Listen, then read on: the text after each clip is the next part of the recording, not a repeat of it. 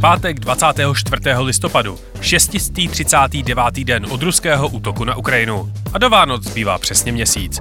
Podcast, který se snaží uchopit, jak se naše životy blíživě přesouvají online.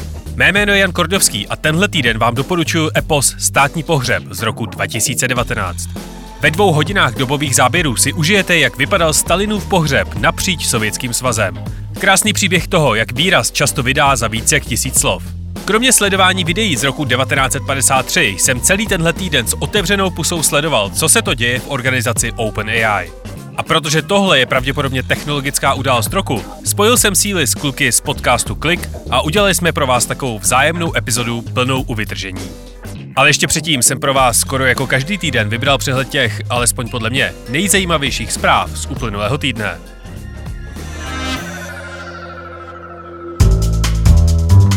Naprosto dominantní zprávou celý tento týden byl kolotoč kolem směřování organizace OpenAI, která před rokem představila první masovou generativní inteligenci ChatGPT.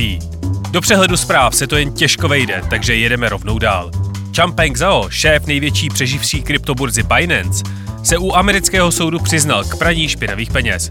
Skrz kryptoměny na jeho burze tekly peníze z a do Ruska, Sýrie nebo Iránu, čímž firma porušovala sankce. Burza má na pokutách zaplatit přes 4 miliardy dolarů. Novým šéfem Binance se stal singapurský finančník Richard Tang. Tesla před divokým Thanksgiving víkendem zavádí nový poplatek při nabíjení.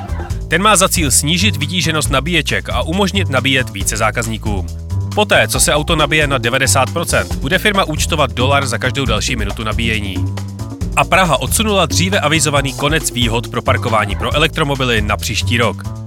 Výhoda parkování zdarma pro bezemisní vozidla v zemi, kde je stáří vozového parku páté nejhorší v Evropské unii, je téměř jediným nerepresivním krokem, které byly státní instituce zatím schopny vymyslet.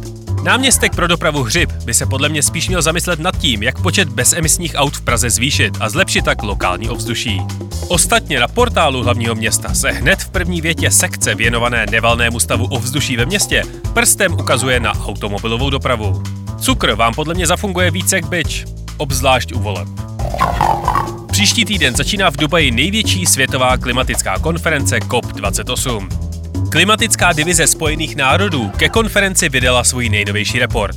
V tom vědci varují, že klimatická dohoda z Paříže nebude stačit na udržení cíleného oteplení o 1,5 stupně, ale povede k téměř dvojnásobnému číslu. Snížení skleníkových plynů na požadovaných 1,5 stupně by se muselo zvýšit o dalších 42 podle BBC narostlo od roku 2017 vyhledávání výrazů spojených s klimatickou úzkostí 27krát. Stát New York zažaloval firmu PepsiCo za znečišťování řeky Buffalo. Podle žalby je firma vyrábějící limonády a čipsy největším znečišťovatelem vodního toku. A italský parlament schválil zákon, který zakazuje výrobu, import a prodej laboratorního masa. Podle krajně pravicové vlády umělé maso odporuje italským tradicím a ohrozil by italské zemědělce. Jediná země, kde je zatím prodej nějaké formy umělého masa povolen, jsou Spojené státy a Singapur. A co se stalo ještě? Apple sdělil světu, že příští rok iPhony konečně přejdou na nový standard krátkých textových zpráv RCS. Ty jsou na rozdíl od sms šifrované, nekomprimují fotky ani videa a umožňují zobrazovat doručenky. Rozlišení na modré a zelené bubliny ale nadále zůstane. Druhý testovací let SpaceX Starship skončil explozí až po 8 minutách. Netflix potvrdil, že natočí sedmou sérii Black Mirror. Ex-Twitter alternativa Blue Sky oznámila 2 miliony uživatelů. Joe Biden a Bílý dům si založili účty na Threads. YouTube změnil monetizační pravidla a vydělávat teď můžete i na videích o kojení a twerkingu. Animačnímu studiu Artman, které stojí za Wallace Gromit nebo slepičím úletem, mělo podle Telegrafu údajně dojít hlína na postavičky. Zpráva vyvolala takovou paniku, že studio muselo vydat oficiální vyjádření, že má hlíny dost. A do knihovny v Blackpoolu někdo po 45 letech vrátil knihu o Tolkienovi. A i tak ji pravděpodobně přečetl v rekordním čase. A vzhledem k tomu, že se ve Spojených státech tento týden slaví díku vzdání, se toho o moc víc v technologickém světě nedělo. Hlavní událost týdne, celou kauzu OpenAI, dneska rozebírám s Davidem Tvrdoněm a Ondřejem Postupkou z podcastu Klik od Deníku Jsme. Podobně jako kauza samotná je to ze začátku dost chaos, takže pokud chcete precizně přesné informace, určitě si na seznam zprávách přečtěte analýzu Pavla Kasíka. Ale ten následující rozhovor vás na taky obohatí.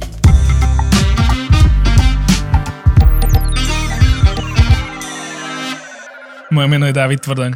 Ja som Andrej Podsúbka. Dobre, sme, sme tu traja a nedohodli sme sa, že kto začne tému OpenAI, tak to, tak to otvorím ja.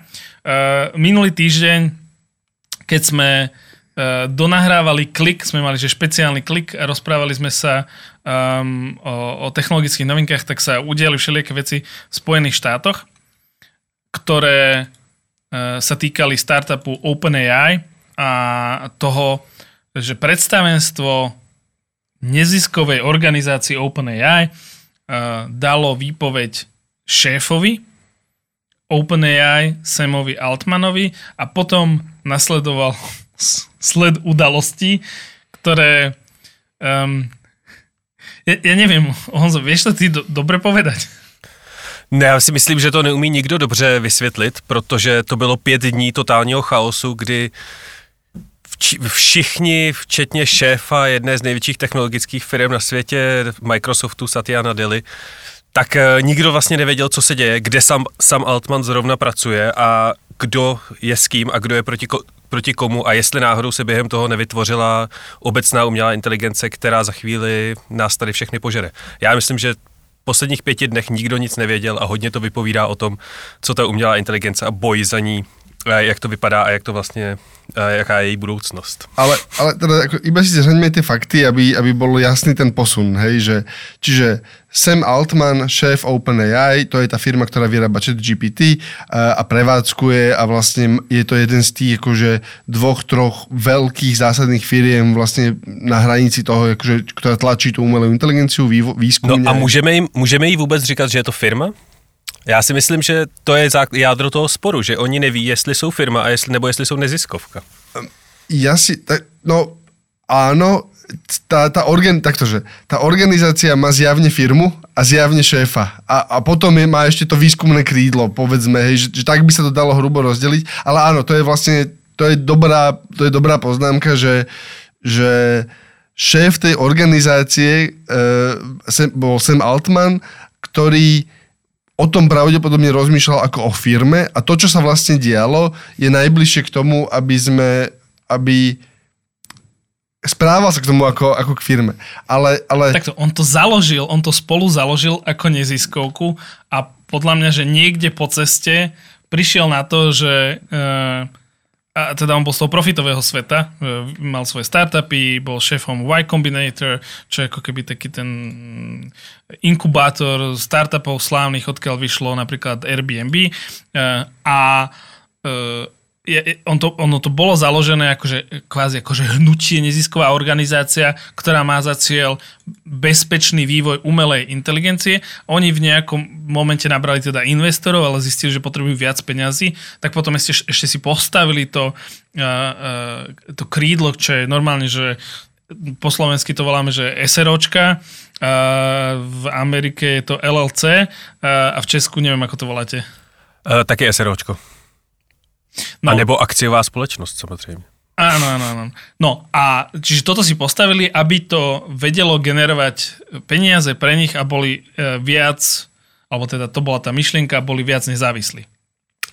A, a, a tam je potom zaujímavé, keď začneš čítať stanovy tých, tých organizácií. Napríklad tá, tá, to, to LLCčko malo explicitne v stanovách napísané, že nie je povinné, gener- akože, že jeho úlohou, že môže síce zarobiť náhodou peniaze, ale nie je žiadnym, nemá žiadne záväzky voči akcionárom, aby ich vyplatilo. Že to, bol, to boli základné stanovy tej firmy. Ale teda ešte vráťme sa o dva kroky nazad, akože pre iba, že osoby a obsadenie, hej.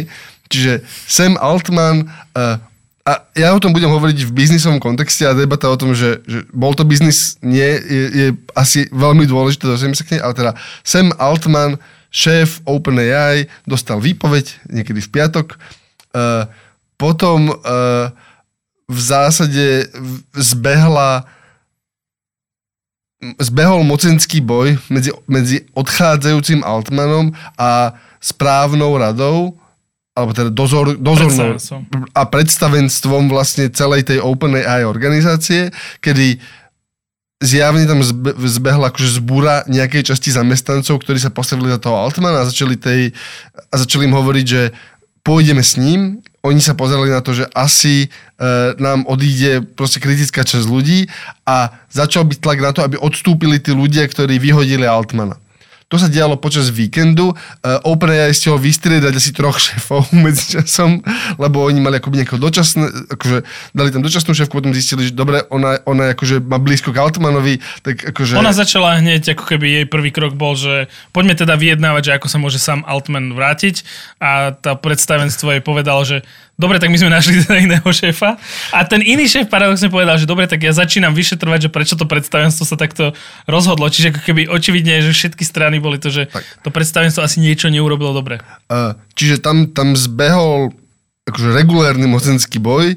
Uh, zdálo sa chvíľu, že, že tá dozorná vyhráva, proste Altman odchádzal do tej miery, že to sa dialo v pondelok ráno európskeho času, kedy Satya Nadella, šéf Microsoftu, napísal, že super, dohodli sme sa so samom Altmanom, prichádza aj so svojím tímom do Microsoftu a bude u nás pracovať a budeme ďalej spolupracovať s OpenAI.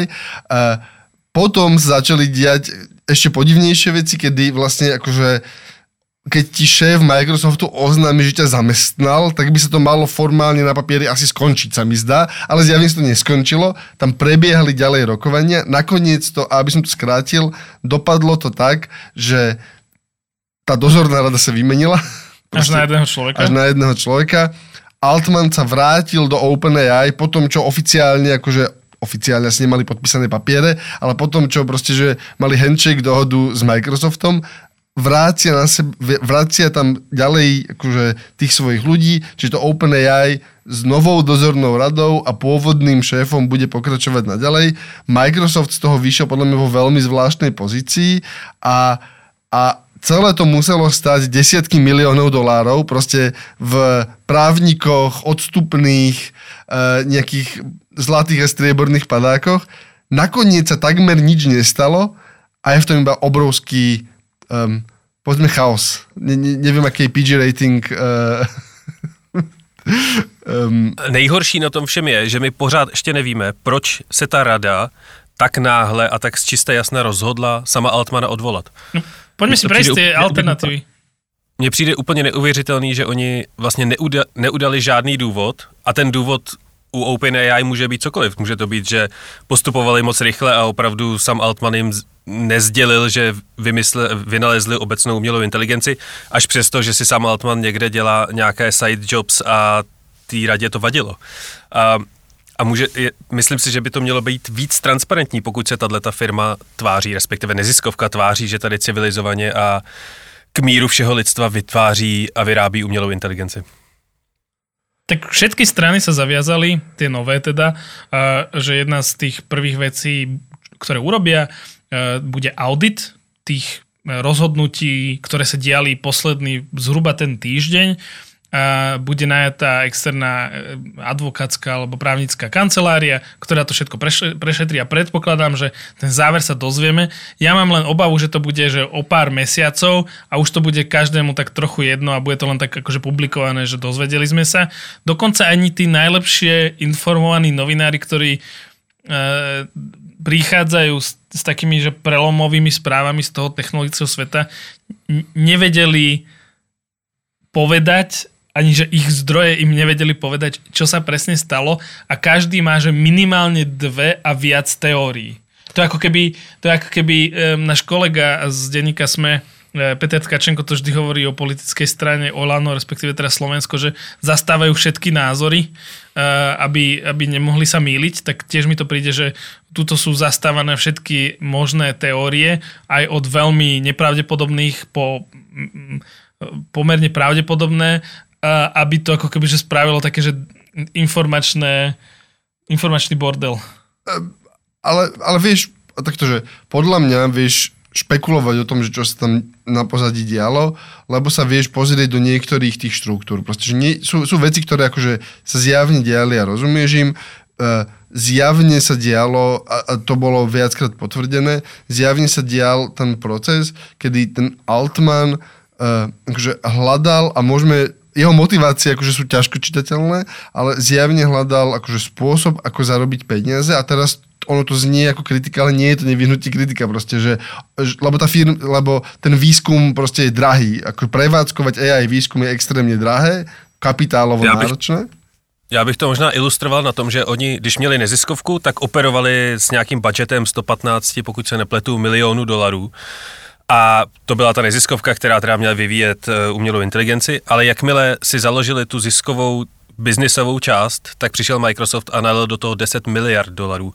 A úplně raketově vystřelili, vystřelila veškerá výpočetní, uh, výpočetní technika, kterou měli k dispozici, protože najednou i Microsoft dal 10 miliard kreditů na využívání jejich serveru Azure a najednou uh, cloudového serveru a najednou prostě měli k dispozici tyhle ty for-profit peníze na to, aby mohli rychlejc a líp vyvíjet tu technologii, kterou se zavázali vyvíjet. A rozdíl 115 milionů dolarů a 10 miliard dolarů je poměrně zásadní. Ale a, a tam je podľa mňa zaujímavý ten moment, že um, mo, mohli byť, akože, že časť ľudí, ktorí dozerali na tú firmu, mohla byť nervózna z toho, že akým spôsobom sú, sú je orientovaný ten výskum, lebo ako vieš robiť ten výskum akože čisto proste, že najlepší výskumný track, ale potom máš klienta, ktorý ti hovorí, že my by sme potrebovali toto, toto a toto a toto praktické využitie. Čiže to je podľa mňa jeden z tých zdrojov napätia, že aha, my, sme, my to berieme peniaze, čo je super, že máme väčšie zdroje, ale berieme peniaze, ktoré nás tlačia do niečoho. Zároveň druhý tlak, ktorý mohol existovať, ktorý, akože ti spôst, ktorý ťa donúti ako člena tej dozorky, akože stlačí ten nukleárny gombiček, je, že E, že vidíš, že sa ti rozkladá ten systém ochrany. Hej, to OpenAI začalo s tým, že áno, robíme ten výskum tak, aby bol bezpečný a teraz akože definícia bezpečného je zaujímavá v tomto kontexte, ale že robíme ho tak, aby bol ako etický a aby bol aby to nespôsobovalo škody.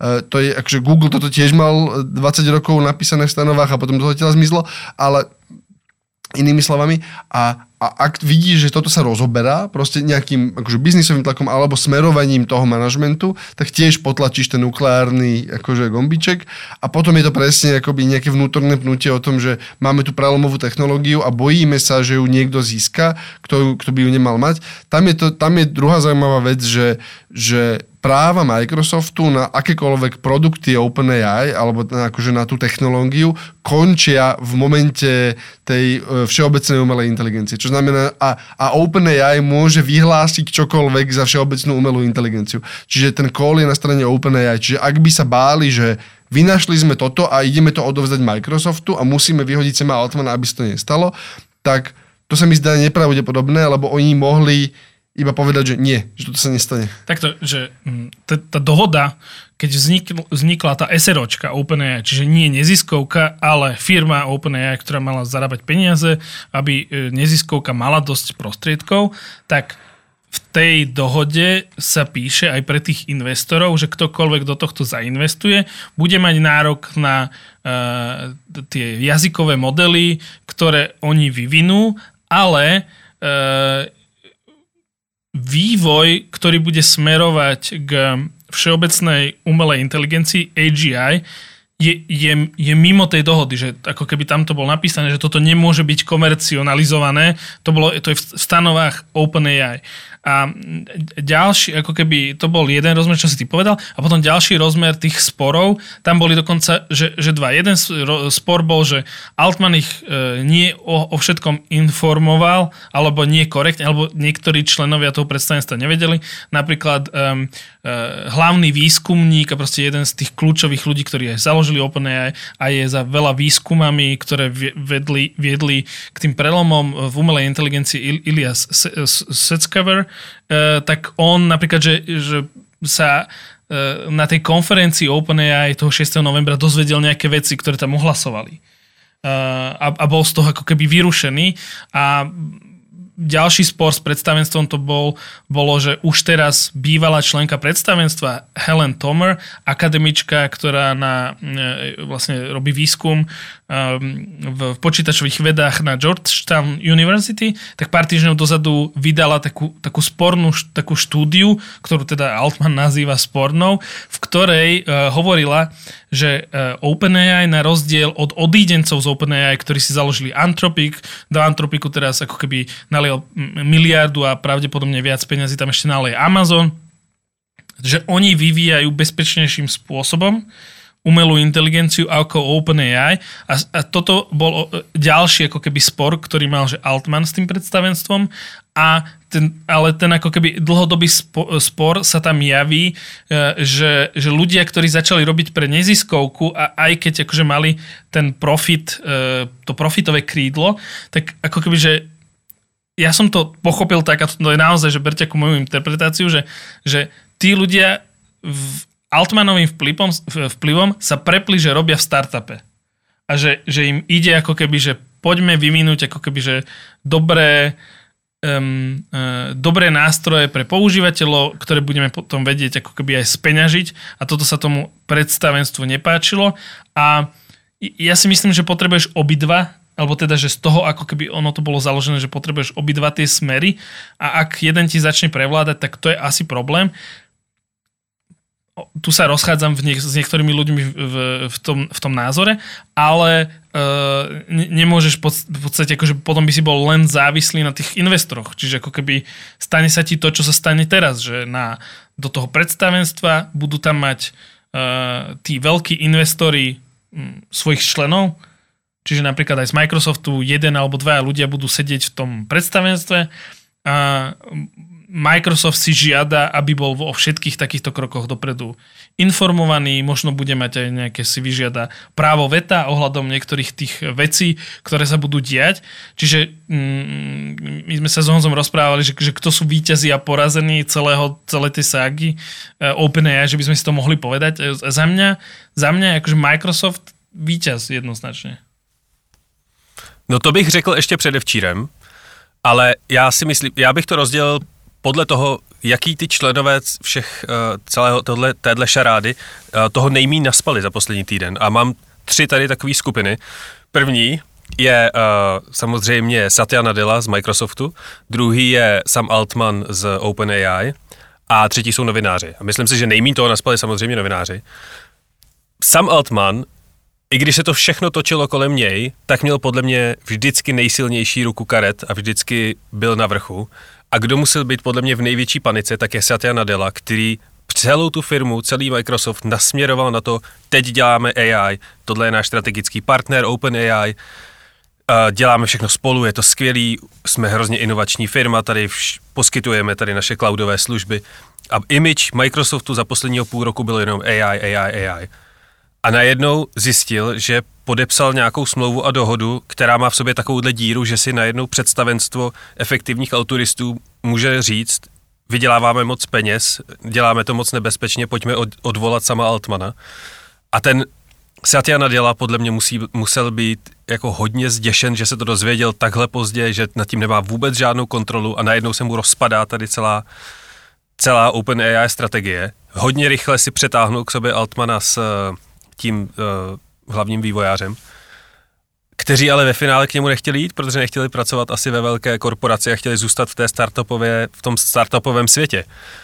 Já být Satya Nadella, tak uh, hodně, hodně teď přemýšlím nad tím, co jsem to vlastně podepsal a jak zajistit, aby už se tohleto nikdy nestalo a jak dostat co nejvíc lidí do, uh, do toho předsednictva, aby nad, tím, nad těmi technologiemi měl kontrolu a udělal z toho pořádně for profit business. Tak to akože, myslím si, že, da, že obidve máte pravdu, lebo že Microsoft najviac získal v tomto procese, lebo mal na začiatku najslabšiu pozíciu. Ono sa zdalo ten Microsoft, že a však tej firme sa darí, ako je to akože pre nich dobré to partnerstvo a tak, čo, je, čo na jednej strane je pravda, lebo presne bolo vidno, že oni napríklad boli izolovaní, že mali blízko k tým produktom a mali k ním prístup, ale nemuseli znášať celý ten akože náklad na nemuseli znášať celý ten náklad akože na tých ľudí, v princípe znášali náklad tú infraštruktúru, ktorú ale oni aj tak majú. Pre nich sú to ako veľmi, je to iba akože lepšia akože lepšie využitie existujúceho kapitálu, čiže tých 10 miliard je veľa peňazí, ale akože nie je to tak, že, že, že, že to sú vyplatené doláre. To je veľmi... No ja to chápu, já to chápu jako, že jsou to Azure Bucks, nějaký prostě Áno. peníze, které používáš na používání serverů, eh, který stejně běží. A v tom je, a v tom je samozřejmě nějaký záväzok, aby ty servery prostě oni upgradeovali a aby tam robili dedikovaný hardware, čo oni napokon robia, ale, ale potom keď, keď bolo vidno, ako, to, ako je to strašne krehké, proste, že to OpenAI sa vie v priebehu víkendu rozpadnúť, že úplne, teda, a Altman akože sa rozhodol ísť s tým Nadelom, veľmi ma zaujímalo, že koľko nul bolo vtedy na stole, keď akože to, to, rozhodnutie padlo. Akože veľmi ma zaujímal, veľmi ma zaujímal ten počet nul. Um, podľa mňa to boli že stovky miliónov až, až akože miliardy pre, akože stovky miliónov podľa mňa osobne pre Altmana v nejakom kontrakte a miliardy akože v tom týme úplne spokojne tam podľa mňa akože lietali pri, pri, v, tej, v tej konferenčke, ale, ale a teraz ten Microsoft z toho vyšiel, ako, že ten Altman nakoniec od nich vycúval, vrátil sa do OpenAI a Microsoft týmto procesom dostal vlastne tam nejakých svojich ľudí a nejaký svoj priamy vplyv. Čiže si posilnili tú, tú pozíciu, čiže vyšli z toho akože ziskovo. Najviac stratilo OpenAI, lebo sa im podľa mňa rozpadol ten, ten imič vonkajší. Hej? Že, že tam vidí, že to je nestabilná firma alebo nestabilná organizácia, ktorá proste nevie, čo chce čo, čo insidery vedeli, ale toto bolo veľmi verejný akoby humbug okolo toho. Tak otázka je, jestli se to teď nepročistilo. Je, podle toho, co jsem slyšel, tak eh, v OpenAI teď probíhají bujeré oslavy. Dokonce stroj na, eh, na udělání umělého kouře spustil protipožární alarm u nich v kancelářích, protože oslavili to, že jako vypudili všechny, kteří eh, nejeli tou stranou, který, kterou chtěl sam Altman. Během toho víkendu tak OpenAI má 775 zaměstnanců a 700 z nich řeklo, že je ochotno odejít za samým Altmanem do Microsoftu. Takže jako on je opravdu ten člověk, který to celý řídí. A největší lůzři jsou určitě ta původní, uh, původní předsednictvo, které absolutně nikdo nechápe, jak se jim mohlo takovouhle jako revoluci uh, vůbec pokusit odstartovat. Že si vůbec nezjistili, jakým způsobem uh, ta firma je postavena a za kým stojí. Tam je ešte otázka, že či to je dlhodobo uh, dobré dokonca aj pre ten produkt, hej? Že keď, lebo, uh, lebo tým, že, začne, že začneš komercionalizovať výstup, tak úplne logicky sa sústredíš na ďalší kvartál alebo ďalšie dva a odsunieš ten, ten základný výskum. To je, to je akože obeď každá tá výskumná organizácia, ktorá sa akože prerá, pre, prerába na produktovú, týmto bude nevyhnutne trpieť. A teraz, že čo to znamená. A tento istý problém majú mimochodom v Google. Proste, že to, to obrovské napätie, ktoré tam existovalo vlastne v tej ich čisto výskumnej divízii DeepMind, v tej, akože v tej praktickej AI, ktorá bola súčasť Google, oni to teraz zliali do jednej divízie a presne odtiaľ znútra lezú tie informácie, že tí, ľudí, tí výskumníci sú v tom produktovom prostredí vysoko nespokojní, lebo proste nedokážu vysvetliť tomu produkte ako vy nad sebou, že nie, ja potrebujem túto akože 10% tvojho, tvojho akože výpočtového rozpočtu a vrátim sa za 3 roky a možno niečo budem mať. A ten produkt takže, no ale tuto mi dvaja ľudia hovoria, že z tých 10% mi vyrobia 300 miliónov zákazníkov za tieto dva kvartály a teraz, že čo si vyberiem? No jasné, je jasné, čo si vyberiem, lebo akože sa musím pozerať na akcionárov. A, a teraz, že čo sa stane s tým OpenAI, keď vlastne sa sklopí do tohoto a, a tá výskumná organizácia sa premení na produktovú, to je podľa mňa jedna z tých najväčších otázok, ktorá nám ostáva, že podľa mňa, že nikto nevie teraz. Já myslím, že když se že je hrozně zajímavý, bude hrozně zajímavý sledovat, až bude rok 2200 a uh, bude, tady, uh, bude tady AGI a uh, budeme žít v totální kyberbudoucnosti. Takže tenhle ten víkend je ta chvíle, kdy umřela snaha o to udělat bezpečnou umělou inteligenci. A všichni si potvrdili, že to, jako, že to vlastně nejde a nemá to smysl a že ty neziskové pokusy vždycky skončí nějakou for-profit driven revolucí. A že tohle to teď, tohle, co jsme teď prožili a tahle snaha o to dělat bezpečně AI, tak skončila a všechno se teď odbrzdí a rozjede se ten vývoj ještě daleko rychleji, protože už tady nebudou ty snahy vytvářet to bezpečně a opatrně. Inak to je dobrý point, že mm, možno sme prežili akože historický bod, kedy si aj všetci ostatní povedali, že aha, nejde to a, a dokonca, ale to, ja myslím, že v nejakom momente sme to videli, lebo sme sa aj rozprávali my sme mali taký špeciálny klik uh, celý len o AI pár týždňov dozadu uh, s Filipom Vitekom, kde sme to hodnotili, že kde sa nachádza, kto sú najväčší hráči na tom poli. A ako keby OpenAI bol jeden z tých najväčších hráčov, ktorý bol ako keby, že ešte neziskovka, ale po tomto víkende alebo piatich dňoch asi môžeme povedať, že je to startup, alebo je to v podstate, až by som povedal, že um, cerská AI divízia Microsoftu, uh, aj keď im by sa to asi nepáčilo to ešte teraz takto nazvať, ale smeruje to k tomu. No a potom tam máme presne, že odidenci z OpenAI založili Entropic, ale už majú miliardového investora v Amazone, čiže tiež si tam nejakým spôsobom zaviazaný veľkej technologickej firme veľké jazykové modely, ktoré veľa ľudí využíva, vyvíja meta. Tiež nie preto, lebo chcú krajšie zajtražky a šťastnejších ľudí a uh, viac peňazí, aby mali všetci. Oni, oni chcú, aby ti tie roboty uh, robili uh, virtuálnu realitu. To je, to je tá veľká vízia. Áno. A potom je tam samozrejme Alphabet, Google, ktorý tiež vyvíja umelú inteligenciu a tiež to nerobí preto, aby sme akože, aby to bolo celé bezpečnejšie, keď všetci v nejakom momente akože tu im trošku krivdíme, ale v nejakom momente oni, oni všetci majú nejaké akoby pravidlá na to, že čo si oni, čo oni považujú za uh, bezpečný vývoj umelej inteligencie, ale videli sme to pred dvomi, tromi rokmi, pred tým, ako to celé začalo akcelerovať, myslím, ten vývoj, až tá kulminácia bola okolo chat GPT, keď tie veľké uh, technologické firmy začali pomaly a potichu buď, um, oni všetci mali, že týmy etického uh, dohľadu na vývoj umelej inteligencie, no a ako, tie buď rozpustili, uh, uh, prepustili, alebo transformovali a, a tí výskumníci sú teraz v podstate na, na voľnej nohy, nohe, ktorí takže v tých firmách na to dohliadali, lebo keď chceš ako keby konkurovať tým ostatným, tak to robíš ako, no, že proste posúvaš tie hranice. Ty sa nemusíš pozerať na výskum umelej inteligencie, aby si presne vedel, čo sa stane s tými, s tými akože, s vodidlami, ktoré ťa majú chrániť pozrie sa pred desiatimi rokmi na sociálne siete a pravidla ochrany osobných údajov, že aha, tuto máme veľmi presné pravidla, ako to má byť chránené a nikdy ich nebudeme premiešavať. A tak, tak, tak ich trošku premiešame. A nikdy ich nebudeme predávať. A tak ich trošku predáme. A nikdy akože nebudeme kombinovať e, signály zo štyroch slúb. A tak ich trošku skombinujeme. Asi v dnešnej dobe, kedy proste ten telefón akože vie skôr, akú reklamu si má ukázať, ako ty si spomenie, že? Len, len z metapríznakov. Čiže... Musíš pomalšie rozprávať pre českých poslucháčov. A nie Pohodne, kvôli to tomu, že ja. sú pomalší, ale kvôli tomu, že im horšie rozumieť. David akože nie je šovinista. Dobre, ale môž, môž, dobre, tak ale keb, ak by som to akože preložil do jazyka, ktorý pochopia všetci pomalou rečou, je, že, že história sa opakuje a nebolo tomu inak ani pri vývoji umelej inteligencie. Stane sa to, čo sa vždy stalo. Ale my se tady na to všichni díváme z našeho západního tady pohledu, ale středoevropského, ale uh, taky nikdo z nás neví, jakým způsobem vyvíjí svoje modely Čína.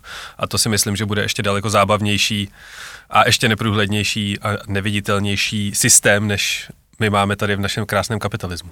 Čiže bude kapitalistická AI bojovat eh, proti socialistické AI? To je, že budoucnost je to, světa? Je to možný. Vo vesmíre. Eurázie proti zbytku.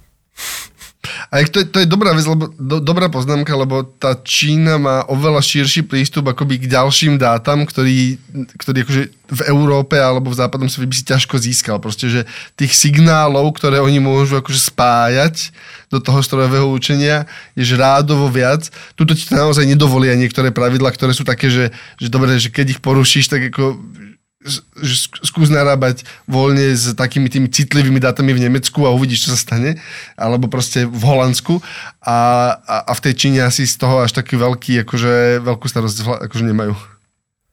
Třeba se Apple spojí, spojí s čínskou vládou a bude tady do, další dominantní hráč. A už konec, už konec. Au. Já moc děkuji klukům za pozvání a vřele vám doporučuji poslechnout si i zbytek epizody, ve které se ještě bavíme třeba o nové hračce AI PIN. Klik najdete, stejně jako stopáž, ve všech dobrých podcastových aplikacích.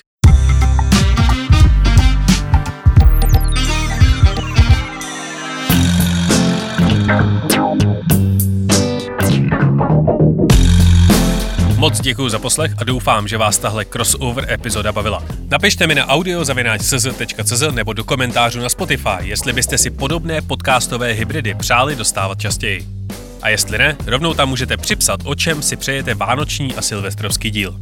Loučí se s vámi Jan Kordovský, díky za poslech, užijte si poslední neadventní víkend a pokud se neuvidíme na Napoleonovi, tak příští týden opět v kyberprostoru. A náhodný fakt nakonec? Důvodem mnohých spoždění při natáčení prvního dílu Star Wars byli roboti, kteří byli nepostradatelnou součástí příběhu. Kvůli extrémním teplotám v Tunisu, kde natáčení probíhalo, jim často nefungovaly baterie, nebo si kvůli zkratům dělali, co chtěli. Například R2D2 se v jednom takovém případě rozhodl vjet na vedlejší set. Tam se zrovna natáčel britský televizní seriál Ježíš z Nazaretu.